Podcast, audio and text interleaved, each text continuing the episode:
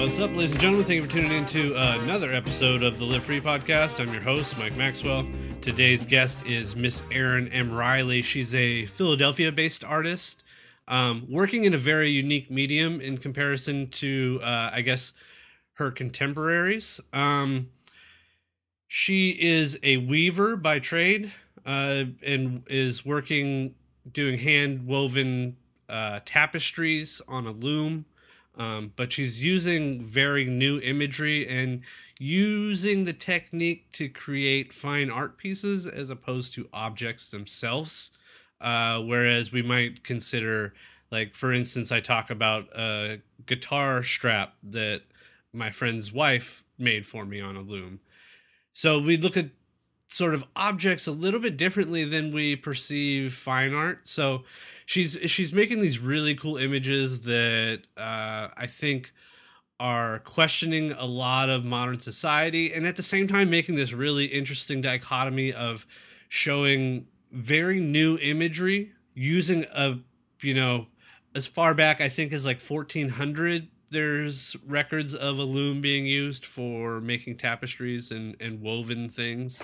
Um, and it's really cool. I think that there's we talk about the idea that she could theoretically live inside of her work if she needed to, you know, making blankets or a jacket or what have you. So, um, it was rad to have her on the show. We talked middle names, weaving, dog wool, patience, face to face interactions, Venus versus Mars, Puritanism, uh, selfie sites, Kathy Grayson, discomfort, and aggressive penises. Um, we, we cover a lot of interesting topics that I don't think men and women talk to each other about too often. So um, I hope you enjoy this episode. Um, as always, make sure you go check out MikeMaxwellArt.com. You can click on the podcast over there. You'll find an iTunes link or whatever. There's PayPal links if you want to donate some some cake to the show. We haven't had any sponsors on the show in a minute. If there's some people who run cool small businesses um, that listen to the show that would like to get some advertising out there and and help support the show, um, you can contact me if you go to mikemaxwellart.com, click on the contact link, you'll get my email over there. Uh, make sure you follow the podcast on Twitter at Live Free Podcast, um, and also on Facebook. You'll you'll find the podcast over there as well. And I try to post links whenever people who have been on the show have uh, events or art shows or like post a cool painting. I'll try to post the links or or show the image over there on the podcast thing. So uh, go like that. That's one of the like pages. Um, you could follow me at Mike Maxwell Art on all the social medias, Instagrams, Twitters. Um, and you can find me on the Facebook as well.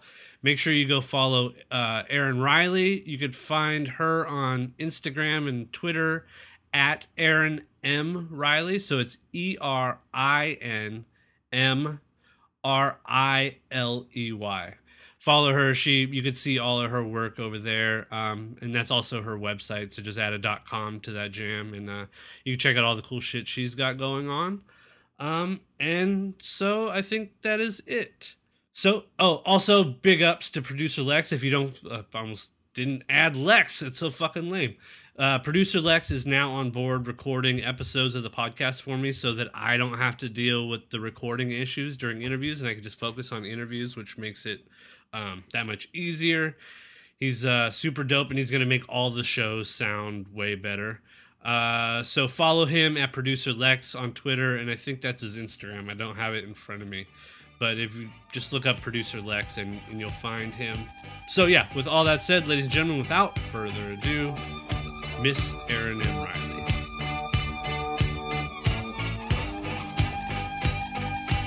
Are we recording? Fuck yeah. Let's give Erin a call.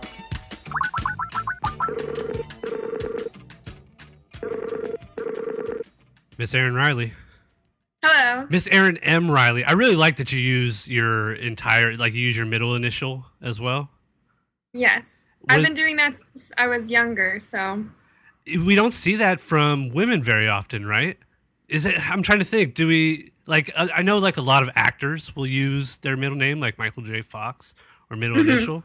Uh, I'm trying to think of some like some women actors or I can't think of any that use it. Can you? Yeah, I mean, no, I can only think of like the Philip Seymour Hoffman who uses all three, but um, I never did as like high school, but I decided to do that in college, and then I just found a lot of my stuff from when I was a kid, and it all said Erin M. Riley on it, so it's Rad. just what I always did, I guess.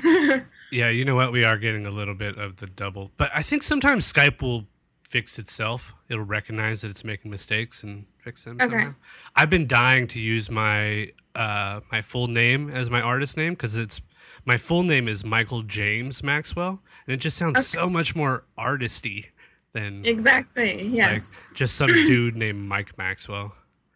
So right out the gate, I want to thank you for uh, for taking the time to to talk with me. Um, it's nice to get some feminine energy on the show. Like I really make a an effort to get both men and women artists on the show, and it's Yeah. surprisingly difficult. Like it tends to be like seven to one. okay. That that you can find artists or Well, That then they'll- we'll do it. oh, okay. you know because i mean not that like artists in general seem to be awfully weary of of uh talking like i think Yes. we're so used to working in a visual medium that actually Mm-hmm. using the verbal medium tends to be kind of difficult. And i find a lot of people don't even really want to talk about what they make which is which seems weird to me. Or maybe they don't maybe they're just uncomfortable doing it you know? Yeah, yeah, and you never know what someone's gonna ask live, so it's a little bit. Sure, I know daunting. that's everybody. Everybody likes the little organized email Yes. interview style. So s- again, thank you for taking the time. Let's um, let's jump back to um. Did you you're you're in Philly? Did you grow up in in Philly? Do No, I grew hold up on, in hold on. Massachusetts. Do people in Okay. Philadelphia hate when you call it Philly? No, Okay, good. I don't. Not that I know of. No, So you grew up in in I grew up in Massachusetts, um, on Cape Cod, and I went to college in Boston, and then I came to Philly for grad school, um, 2007. And So I've was been here. was art your focus through school? Oh yeah, yeah. I went to art school and I went to art MFA. So Well, um, let's talk about maybe the things that you make real quick. For I, I feel like I just learned about your work the last couple years. Maybe um, you you utilize a technique that's very different from uh, most other artists that are working now. I uh, how would you describe your work to somebody who maybe hadn't seen it before? I've been trying to shy away from just jumping in and saying I'm a tapestry weaver. I know that's I Um, didn't try to like Yeah, pigeonhole you there. it- I wanted to make you do it. It gives people such like they think I make sort of things like objects and um so you know I make um images with wool um sort of like weaving I use weaving in my work and um dyeing the yarn and all sorts of traditional techniques Which But, that's um, something I find very interesting that I think I wanted to talk to you about. Um, like the use of a very traditional and old technique, Mhm. uh, an old medium, but utilizing a very new sort of um, subject matter. Like a lot of, there's a lot of uh, nudity. There's a lot of like uh, girls taking pictures of themselves, which is the now known as the modern day selfie, I guess. Yes. Which I Yeah. people have been posting that that got put in the dictionary recently. Oh gosh I don't know if it really did, if people were just like being like making a joke or not, but I hope not so I find that that dichotomy very interesting to to utilize imagery that's very modern while at the same time using a method that's you know I guess hundreds and hundreds of years old. Do you know do you know the history of of loom work? Is that Um, even, is that the word? The the tool is the loom. The tool is a loom. It's a weaving is the is the verb, I guess. But um, I do remember that my teachers always told me it was one of the oldest forms of fiber art that was found was weaving. But I don't know if that's just them, you know, continuing their field. But Yeah. um, you know, it's been around forever. It's you know, people all over the world use it for all sorts of things, and um, my loom, I mean, looms have been made in the United States for a while, and they're getting a lot smaller for artists. Um, they used to be massive. There used to be massive looms all over the place, but they burned or like used them as firewood for so many years, Oh, and now they're just sort of like these old, smaller ones that colleges mostly have. So I um I first became aware of the loom. I have a um a hand woven or a loom woven uh guitar strap that Okay. uh my buddy's wife made for me. You know, like Mhm. specifically designed for me and she actually had made the loom herself. So Mhm. it, it when I saw the process happening, I was like, it, I, I became much more enthralled with the object that she made by seeing the process because it's very strange, and I feel like it may be something that, from my pers- point of view, it seems like something that would be dying out. Like it's a craft that maybe in my circle of people that I know it, aren't practicing. You know, Yeah, Yeah. I mean, there's a lot. I do know that, like, when I was leaving for grad school in 2009, my college was having one of the largest incoming classes of fiber people. So I do think it is like like a department that's growing, but it is something that takes forever, and you need a lot of patience. So the people who are really down for that, I don't know. It's like hard to, and it's you know with graphic design or any of this sort of like design things, you might get a job, but with weaving, there's no job. So but at the on the other side of that coin, if like shit hits the fan, you could possibly make Right. yourself some blankets. exactly. I always said, you know, like I can live in my work. If it if it ever gets real bad, I can just live in my stuff. So Yeah, and that's not something a lot of people can say. You know, I Yeah. feel like I mean, I paint on wood all the time, so I'm I also build the panels that I paint on. So Uh-huh. I mean, I could build a box. I don't know. I could probably build a big enough box to crawl inside of if I had to. yeah, but not quite the same thing. I mean, you could make a coat if you needed to. yeah, And yeah. that's something in modern day United States, we're so far separated from manufacturing now. Like nobody makes anything with their hands. It seems like all everything is like a market that has something to do with advertising. Whereas Yeah. I was just actually talking about this like the difference between designers and artists. Like Mhm. that although you could be both of those things, there seems Yeah. to be a very fine line in between them where I, I and I was talking about like digital art and how designers tend to be more likely to be lean towards graphic design work. And you know it could j- be equally considered art whereas the artist types are more likely to lean towards something handmade. Like there's some mm-hmm. there's almost an attachment to the tool. Do you find that at Yeah. all? Do you feel like your loom is like a part of you to some extent? Yeah, for sure. I mean, I've been weaving pretty much every day or been around my loom pretty much every day for the past four years and, you know, at least every other day for the past, you know, for the following six. So it is, and I've met other weavers who just feel like this connection to the making and to the sitting and, you know, taking the time. So it's yeah, interesting definitely. Watching the process because as your feet move with the pedals you also get a sense that like uh, the reason i asked that question is like it's almost like as you move the machine moves with you. Mhm. and it, it almost seems like a connection maybe like similar to somebody who plays a piano. Yeah, I mean, it definitely moves with you, and um, there's just this progress of um, the noises too. Like, there, I've been in rooms with many looms, and they all tend to talk. You know, like they all have Uh, their that's diff- interesting. their different sounds. So that's cool. and they pick up rhythms right Yeah, yeah. As ho- as fast as you're going, yeah.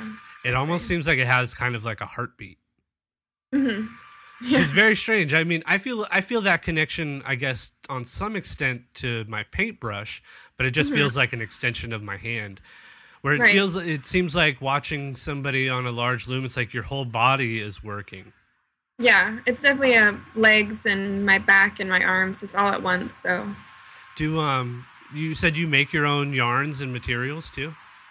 I dye the yarn. I don't make it. That's too far along. But um yeah, I dye a lot of the wool that I get from there's so much on eBay now from mills that are going out of business. So I get like chunks, huge pieces of um rug wool, and then I just dye it different colors for the pieces I, am making. I think it was on Vice, maybe. Um, but there was like a little mini documentary of a woman who made wool out of dog hair, dog fur, uh-huh. and cat fur. Yeah. And it was super rad. Like it, the the lay person would never know the difference. Right. Yeah. Which I mean, again gets back to that thing of like self preservation abilities. Right. Yeah. Yeah. Spinning is is a skill that once you're good at it, it goes pretty fast. But getting good at it is the hard part. So. What uh, in terms of like just like doing it properly? Getting the yarn to be consistent as far as the thickness, and then um, also making sure that it's strong enough um, and oh, doesn't right. Yeah. So. Yeah. So, in the process, like watching how these things are made. I've I found a an interesting connection between like old school printers. Like you know when mm. like printers first came out, they'd do like one row at a time, then another yeah. row at a time. I find that like that seems for me as a painter that seems really limiting to be forced to work from bottom up which is actually kind of like a tattoo thing i know you're a, a big yeah. tattoo collector and tattoo yes. artists also have to work from bottom up or they'll wipe their stencil away. Um, yeah. For me, I like to be able to jump from the top right to the left to the bottom, whatever. So, do you find that that limited you at first, or did you find that challenge interesting? Um, it's definitely like you have to commit. Like once you start something, you have to be ready.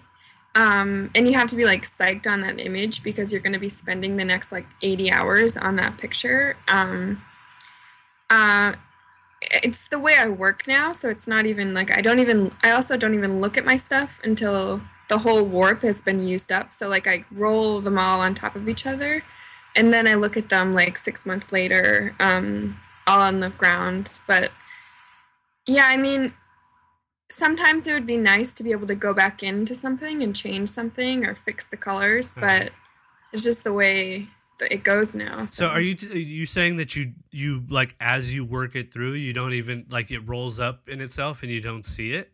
Mm-hmm. Dang, that's it. That seems incredibly risky. Yeah, I mean, it's like you know, if something's disappointing, I'd rather just I'd rather see it in a couple months.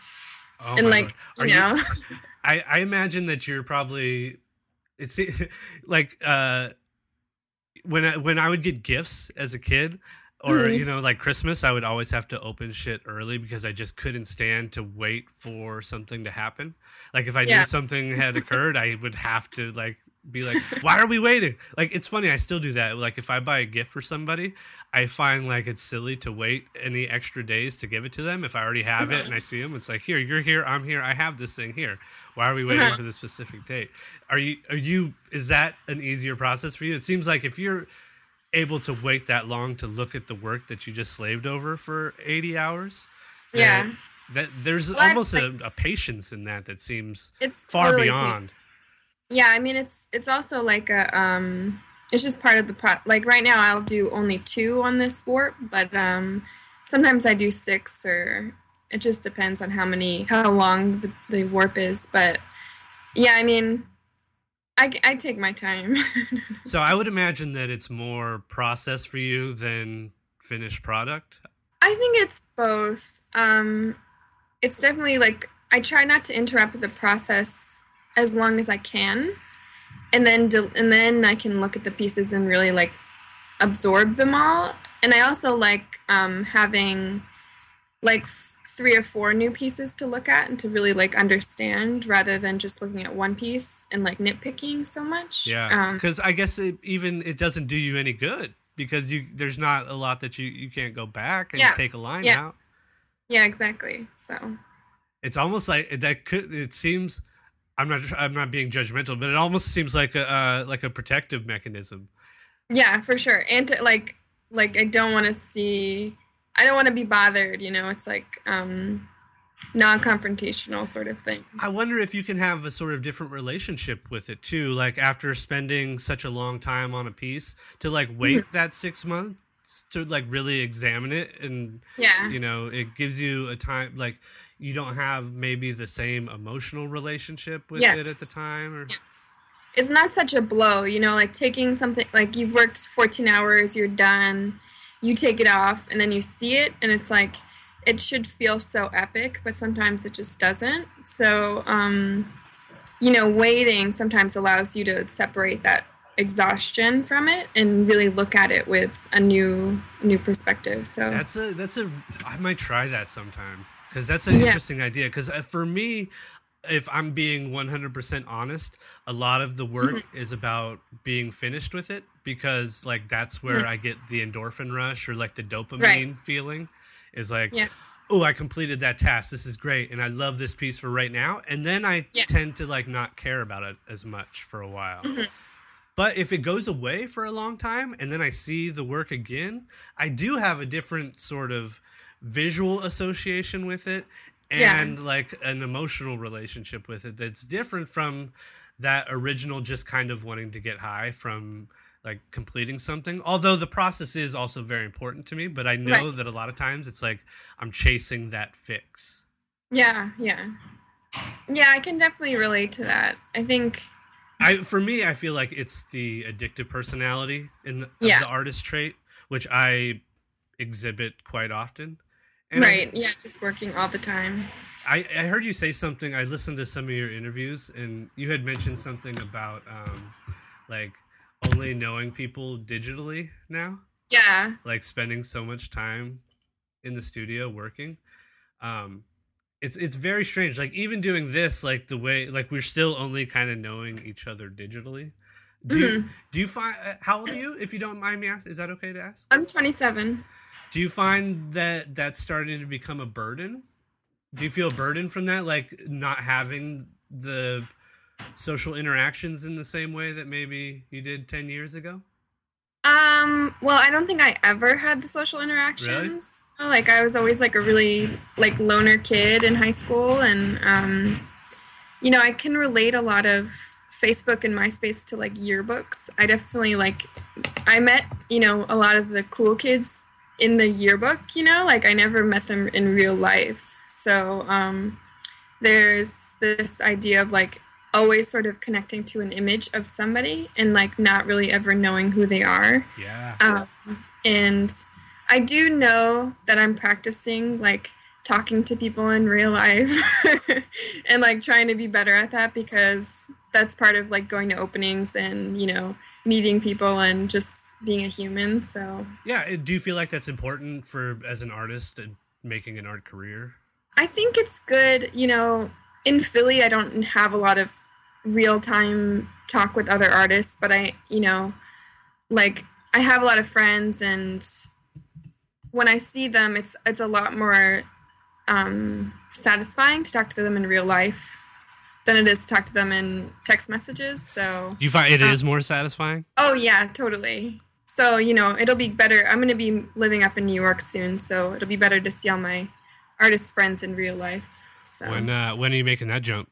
I'll be going up there um, the first of October, so in a couple weeks. Nice. Uh, and you've been in Philly for a while, you said? Yeah, it's been six years. So it's time to get on to New York. Do you feel like that might be like final destination? It's a tough city for a lot of people. It is. I think it's going to be um, you know, they always say you need to spend 10 years there or, you know, five years there. But, you know, I want to go there and work for a couple years. I, I lived there for two months um, a couple years ago and just make and sort of, but I don't want to end up there forever. You know, it's a little too crazy for me. I saw uh, that you you're friends with uh, Miss Pakela.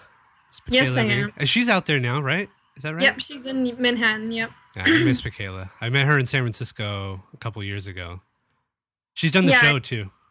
Oh, cool. Yeah, we showed um, together in Boston. My friend owns a skate shop, so I invited her to do this um, show up in their in their gallery space, and and I know her from showing in San Francisco a lot. So Let's um let's talk about some of the imagery that you show. Um, kind of like a hot button topic recently was the the whole Miley Cyrus VMA thing, mm. and I had made some suggestions that like most of the people that were like angry about it were mostly angry about the over sexualization of of her performance.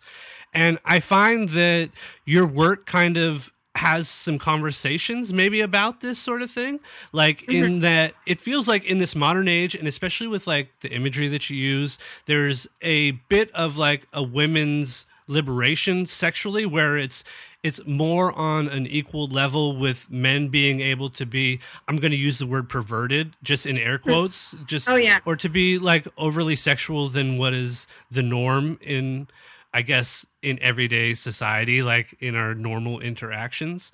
Do you find this is important from uh, a woman's perspective to be able to sort of own sexuality? Where it seems like it has been something that's I, I feel like we're still in a very um what's the word i'm looking for?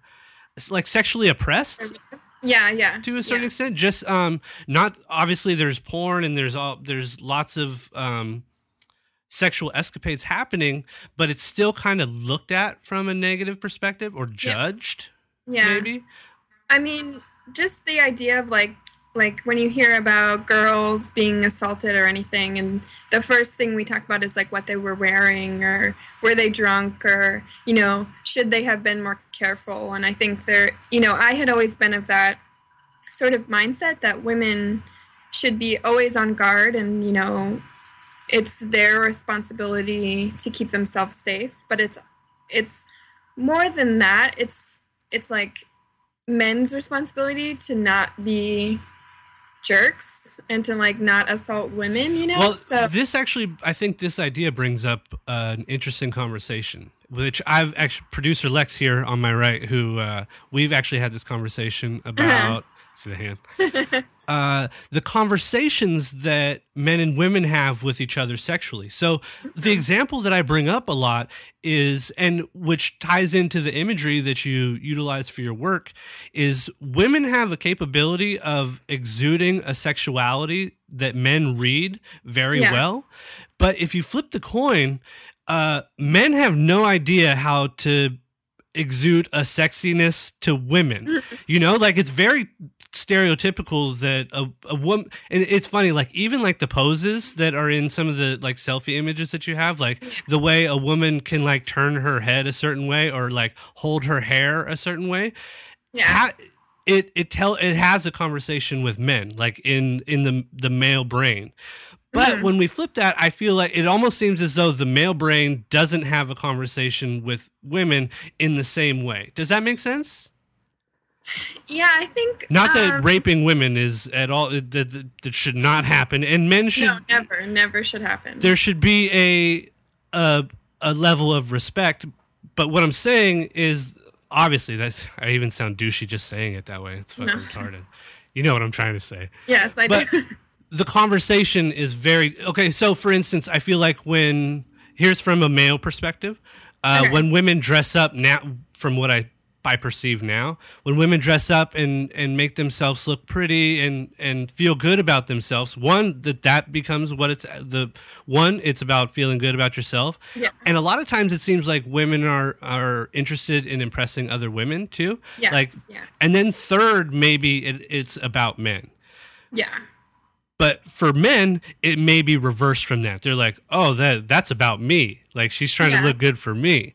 but that's not always the case. But I feels like a lot of men don't realize that.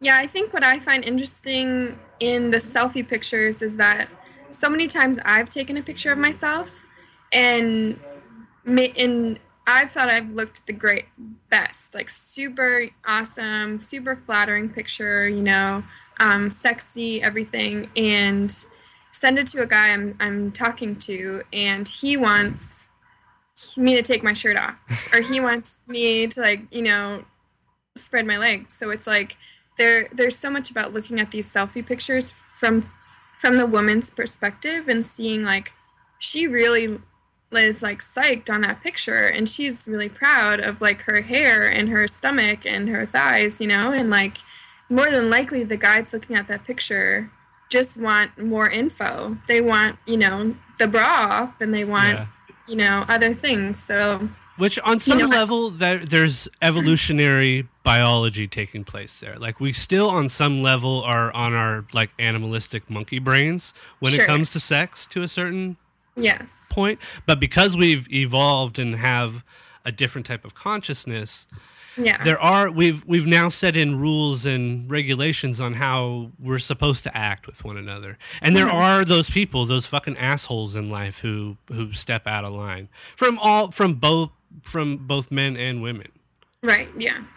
But I like this idea that we're coming into an era where the sort of um, religious tyranny against, uh, the, or the religious war against sexuality is kind of coming to an end. It it seems like it's trying to, and Yeah. Yeah.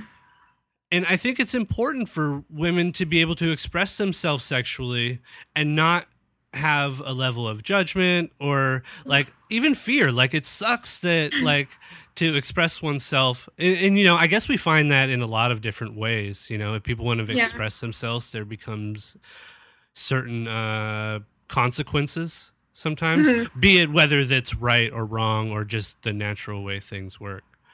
Is the work are you trying to confront some of those things or do you feel like you, you yeah know- i definitely i definitely want to be able to talk about sexuality where i never was able to really do that before. Um, you know i grew up pretty with um with my mom and my two sisters so like being a a sexual woman was never something that was like openly talked about that's funny you bring that up because i grew up in a all almost all women house you know i Yeah. was raised by my grandmother and my mom and my sister so i i kind of feel the same way like although Yeah. it's a different perspective for you but like right so like masturbation and like you know make like the whole idea of like that that men should be pleasing you as well there's like this whole conversation um that was never had with me where you know men tend to go into sex for their pleasure. Yeah that's Whereas a good point. you know women tend to go into sex to please. And there But is something on the um, other sorry to interrupt. Uh, on the other hand is do i find it seems sometimes women actually find pleasure by pleasing Oh, yeah. others as well. Yeah that's true. Which I think men do that as well, but maybe it's it's not like as balanced yeah, or even mm-hmm. like maybe men don't even feel comfortable with themselves enough to to express that. Like to, sure like they have to finish to feel like real men or something like yeah, that or to like take on that role of masculinity, like a a, a, a lack of sensitivity. Maybe it's Yeah. there, but are are unable to sort of attach themselves to it or or even recognize it. right yeah And I think a lot of that Puritanism, that's the was the word I was looking for that whole time. But like I- maybe there's still attachments to that as well, you know? Mhm. Like a, a Puritan a pure now I can't even say it. I got Puritan- high. I hadn't smoked weed in like four days and producer Lex brought over some some bong rips. I got all fucked up. So is um is a sort of natural step from there even is uh the the voyeurism aspect Mhm. Which becomes a sort of another part of the sexuality experience it seems like a lot of the work has that voyeuristic like you're maybe you weren't the person that was supposed to get the selfie but you Yeah. now you have it because you're looking at the image it's almost like like theoretically some of these images could be you or like people that you know uh, Mhm. in somebody's mind and they there's almost like a naughtiness to that do you have is that a part of the work for you at all too Um, you know, I've always not as far as like naughtiness, but I think I've always just sort of been fascinated by how images just show up or surface. You know, sort of like this the sharing of that, um, in more of like an internet sensation kind of way. Like, you know, I'm you know, there's all those um, Tumblrs where boys collect girls' naked pictures and then just post them, and Yeah. that's like the that's the point. And then there's, you know, I grew up sort of in like the hardcore music community, and there's message boards where they'd all just post, all the guys would just post, you know, naked pictures of girls and sort of, you know, bash them or sort of, you know, talk badly about them. So I think it's more of like the idea that my pictures could end up on these places, but luckily they've never have. So as far as you know, huh? As far as I know, yes.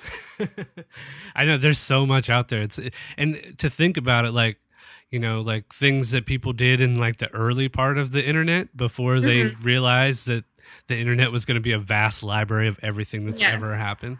But I think that idea is kind of interesting too in terms of social media, like mm-hmm. and not like and not having actual interactions with people.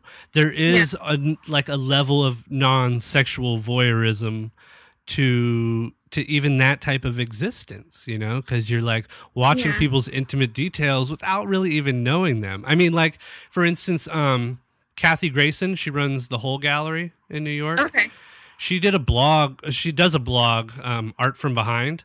But before okay. that, it was just like her MySpace blog that she did, and there was like like I, I followed it for like four years or three years or so, however long she's doing it. And at some point, I saw her at a museum show, and I was like, I know so much about this person, right? Yeah, but I don't know them at all, and it feels very awkward to even go over and start a conversation just based on the fact that like I know who her last two boyfriends were and have seen them all naked or whatever. You right. know, like there was a a disconnect there that is a a very it's, I guess it's not really a problem, but it's kind of like a modern issue in that yeah. in these social interactions. Yeah, and I think like now with Instagram too, it's like when you when you meet someone you you're sort of friends with on Instagram in person, you kind of have this like mutual understanding that oh you know all of these all of this information. And it is kind of a comfort you know you don't really have to like go back and rehash everything. Uh-huh. so um, there is that. But sort of the whole idea of like really connecting with people is sharing that time. And so much of our interaction has no time together. So i've been feeling that a lot lately. Like i just watched um i just watched the big chill last night uh-huh. for the first time. Have you seen that movie? I don't know. I don't it's, think it's so. old. It's from the '80s. It had um, okay. uh, Glenn Close, uh, a bunch of. Uh, ah, I'm terrible at actor names, but okay. Uh, it's a movie about uh, a group of friends that were like in high school or whatever were good friends, like a group. Then they went their separate ways as they got older, and one of them dies. Uh, okay. One of them actually commits suicide and they all come back for the funeral and have like this weekend together. And I was okay. like, I was watching it and realizing that obviously it was filmed in the 80s. And like, I leaned over and I, I told uh, my wife, I said, uh, there was no cell phones when this was made. You know, mm-hmm. like social media did not exist. And you could see, you could almost sense it in, even though it was a film, obviously, but you you could tell that it had realness to it in the way right. that like a group of people sat around a table and had a conversation like yeah. over dinner or like you know at you know just sitting in the living room like i um, I, I have a sense that i i'm missing that now as somebody mm-hmm. who uh i'm 34 so like i i had a good chunk of life without the internet or any yeah. of those things you know so like i feel like there's a definitely a missed human connection there. But even yeah. though that's you know nothing stays the same. It's true. At some point, we're probably just going to be sending uh, subliminal messages to each other via our mind, you know, or psychic right. messages. I know. Who knows what's going to happen, or or maybe it'll all just like dissolve and we'll go back to the way it was or something like that. Yeah, like all the way back to being monkeys again or, yeah, or yeah. cave folk. That's that's very well a possibility. Have you seen that that meme that's going around of like the length of time for like each person, like what actual time looks like?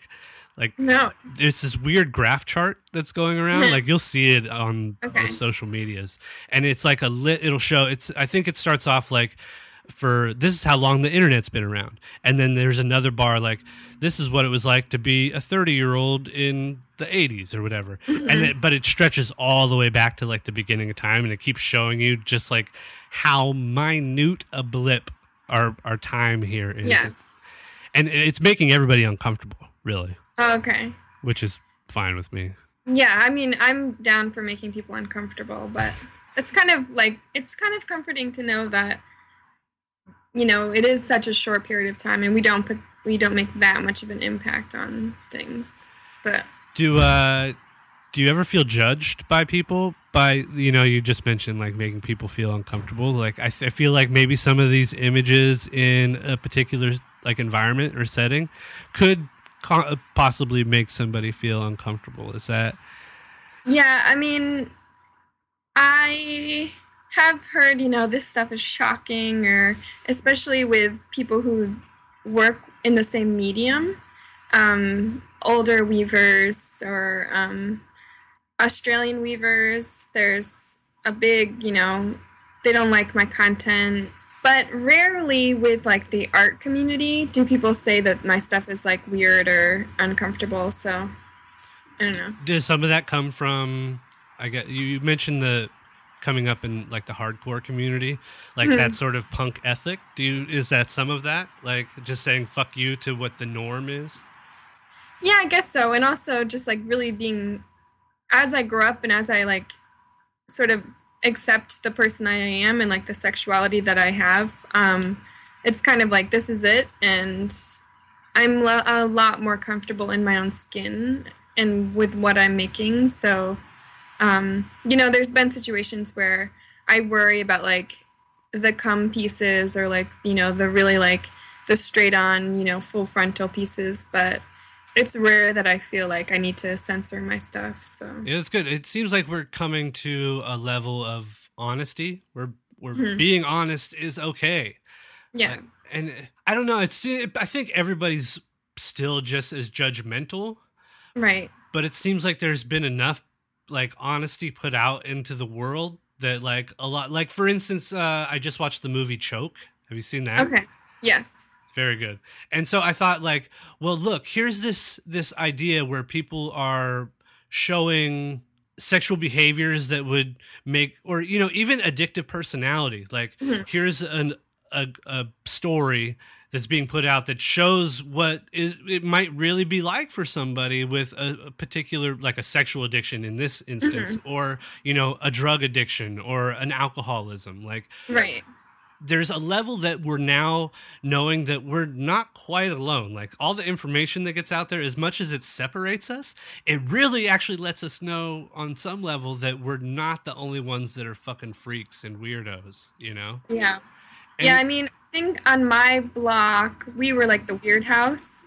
And that was always like, well, you know, like, that's fine. You know, I just sort of like came to that, you know, acceptance. And, you know, with, you know, family members who deal with like drugs and stuff, it's always like, well, you might as dealing with it is way more productive than not dealing with it. So I've always just from a young age like dealt with the hard stuff. So So like, um, like confronting it, you mean? Like, yeah, yeah.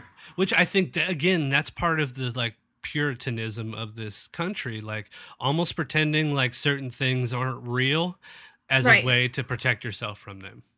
yeah like you know mommy and daddy don't fight and you know like our family's perfect and all that Uh-huh. stuff but like it was always pretty obvious that our family was like a little bit strange so Do you feel like that sets you up to be uh, an artist type?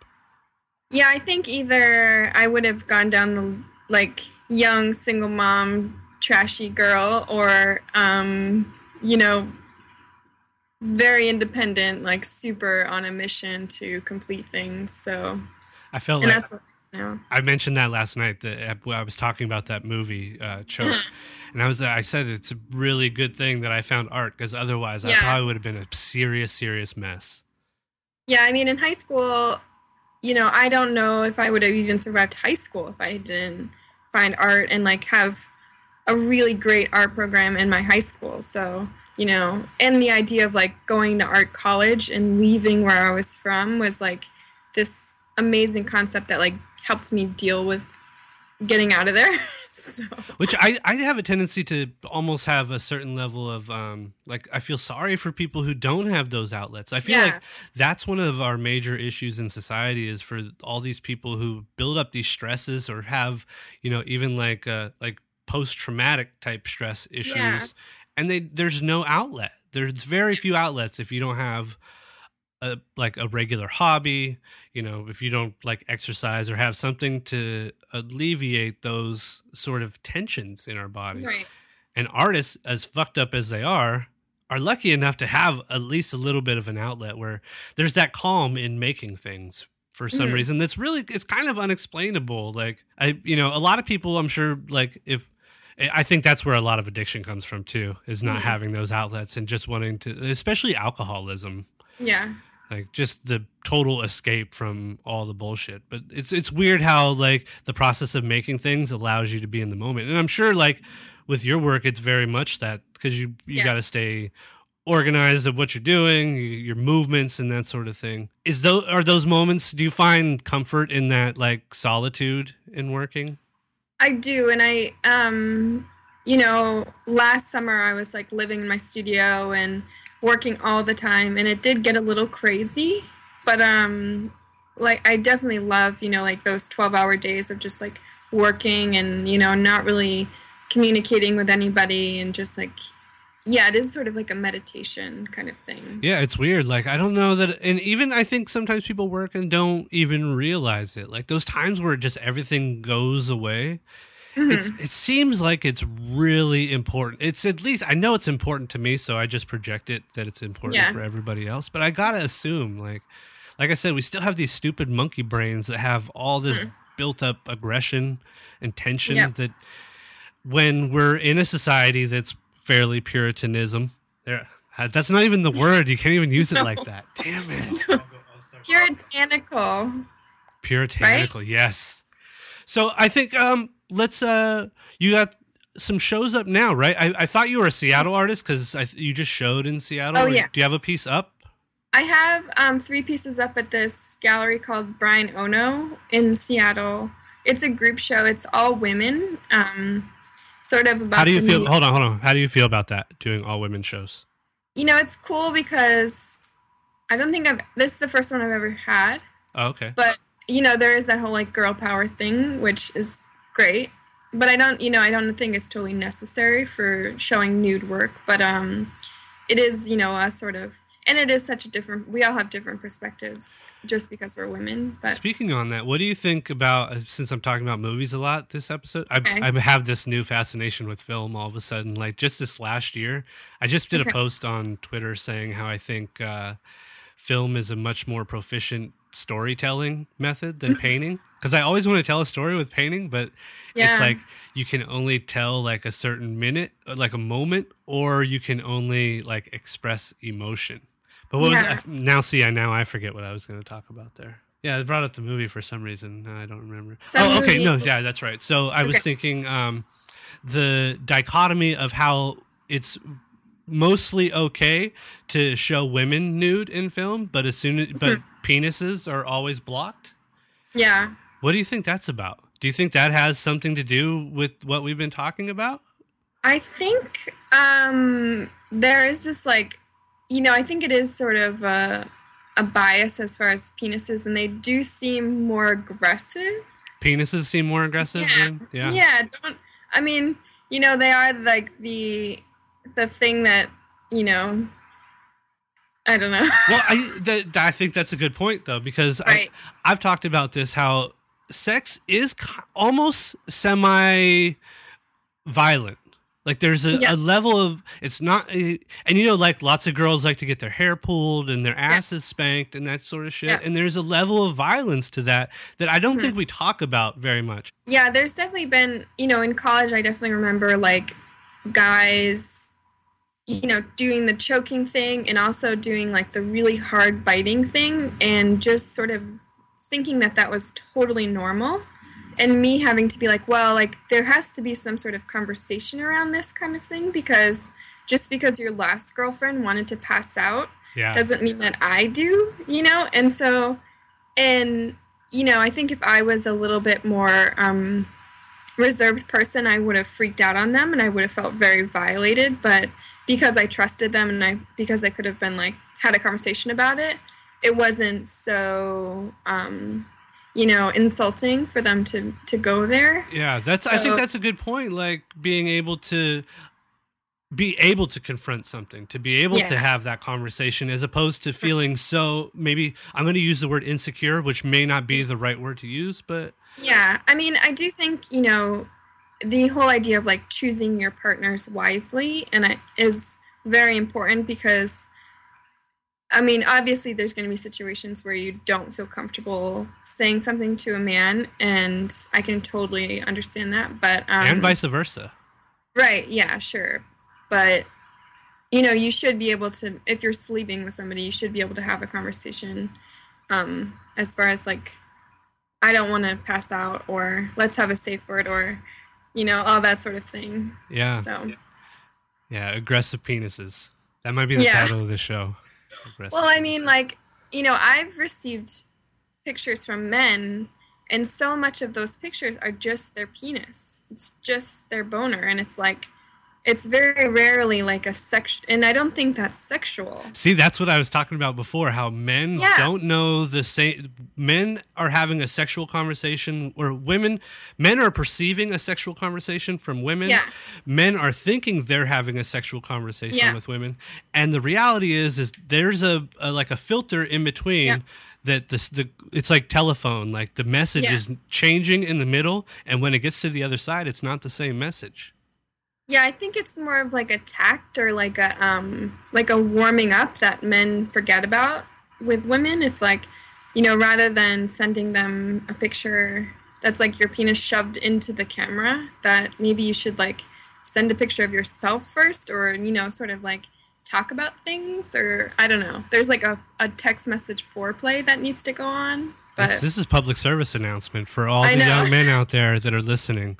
Don't just send a dick pic all right the away. girls who's waking up with, you know, penises on their phone, it's like we don't want to see that all the time. What an ordeal! Nobody, I never wake up to penises on my phone. Never It's been a while. It's been a while, I have to say, but vaginas either. Nobody sends me naked pictures ever. oh, but I've been in a relationship for a long time, so it's probably Mm-hmm.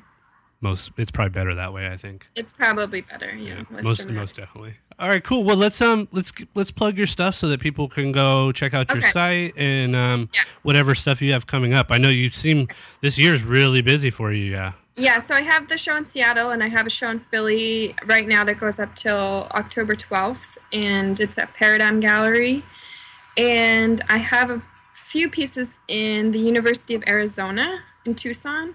Um, in this group show with Ben Venom and Greg LaMarche. Um, Ben's gonna do the show this month. He'll be on the podcast. awesome. Yeah. Yeah, and then I have. He's another uh, one of those guys that's doing something totally different. Like Yes. Yeah, he's getting a lot of credit. I mean, he's and he's such a good sewer. Like, Mhm. you know, I've talked to him in his studio just about sewing machines, and he is matched with many of the women uh, that I've talked to about sewing machines. So, um, he's really skilled with that with that thing. Um, and let's see. Yeah, I have a couple group shows coming up, and then a shows show in Wisconsin at um, another college, where I'm going to be heading out to do like some weaving demos and a lecture. So is doing stuff in the collegiate environment important for you? I think it's cool because generally they're supportive as far as like funding and travel. Um, I also really like talking to college students and sharing my work because they they're a lot of the time who I'm making. You know, like a lot of the women in my work are college age, Yeah. um, and so Is it a survival thing too? Do you feel like you're also trying to keep the the medium alive? Do you feel responsibility? I don't. Um, you know, I go back and forth with with with wanting to be up with weaving, but it's also just sort of like a um, um, like a conduit for my images. Like, um, for instance, would you feel stoked or like bummed if, like, all of a sudden, like a movement of weavers started like making fine art with weaving? Do you feel like they would just be biting you, or do, would you feel stoked that like it's like moving on from a, a new perspective? Yeah, I think it, um, I think it would be awesome. You you know, ever- I think I want you to say stoked. I feel like you've probably never used the word stoked. stoked. I think um, weaving is great, and I think when you are into it, you're into it, and so the more people who do it, it's cool. I'm not trying to be the only one, so Okay, good. Share for everybody. yeah, yeah. All right, cool. Well, um, again, I want to thank you for taking the time to shoot the shit with me. It was awesome talking with you and uh, getting to know you digitally a little more than just Instagram and Twitter. Yes. Thanks for having me. Yeah, definitely. All right, let's do internet dap. Give me a little Okay. bam. Wait, where is it? Okay. Boom. Okay. All right, Erin. Thank you again. Have a great day, okay? Okay, you too. All right. See ya. Bye. Bye. Oh, you must answer my questions nine. Sing ninety-nine and ninety. For you're not God, you're one of mine. And you were the weaver's bonny. What is whiter than the milk? Sing ninety-nine and ninety. And what is softer than the silk? And you were the weaver's bonny. Snow is whiter than the milk. Sing ninety-nine and ninety. And down is softer than the silk. And I am the weaver's bonny. Oh, what is higher than a tree? Sing ninety-nine and ninety. And what is deeper than the sea? And you are the weaver's bonny. Heaven's higher than a tree. Sing ninety-nine and ninety. And hell is deeper than the sea. And I am the weaver's bonny. What is louder than a horn? Sing ninety-nine and ninety. And what is sharper than a thorn?